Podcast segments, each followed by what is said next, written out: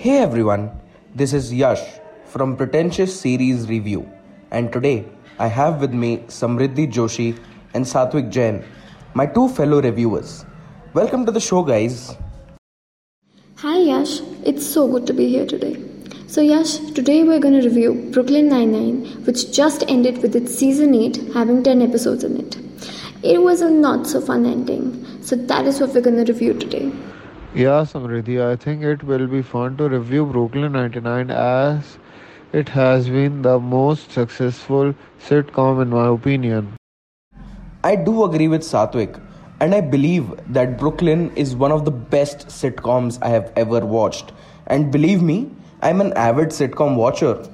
I believe our listeners are quite ready for our review, so let's start. Yes, Samriddhi, let's start with Yash. So, yes, tell us what do you think about Brooklyn 99? Brooklyn Nine-Nine is a pioneering comedy series that, from its premiere in 2013, has violated the boundaries of traditional comedies.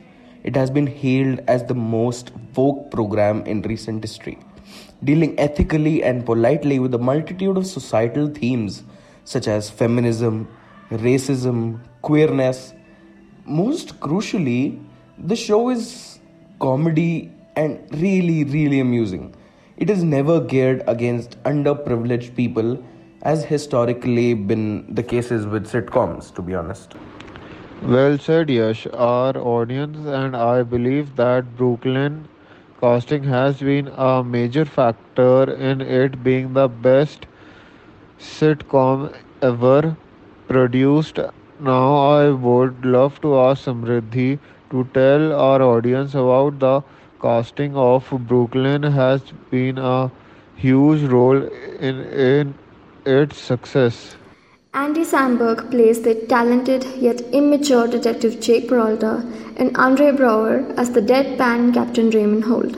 This brings Brooklyn Nine-Nine to a platform where it is relatable, it is very quirky, it grabs our eyes quickly, which makes it a huge success in itself. Now, I would love to add that Stephanie Beatriz, who played Rosa Diaz, and Terry Crews as Terry Jeffords were the most intriguing characters.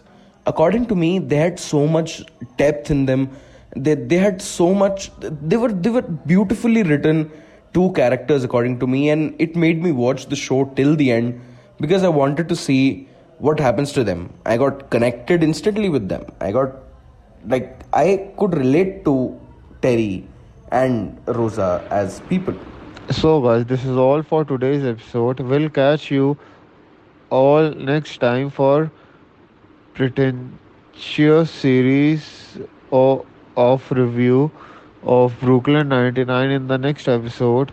We'll talk about the single camera product comedy has made its place in everyone's heart.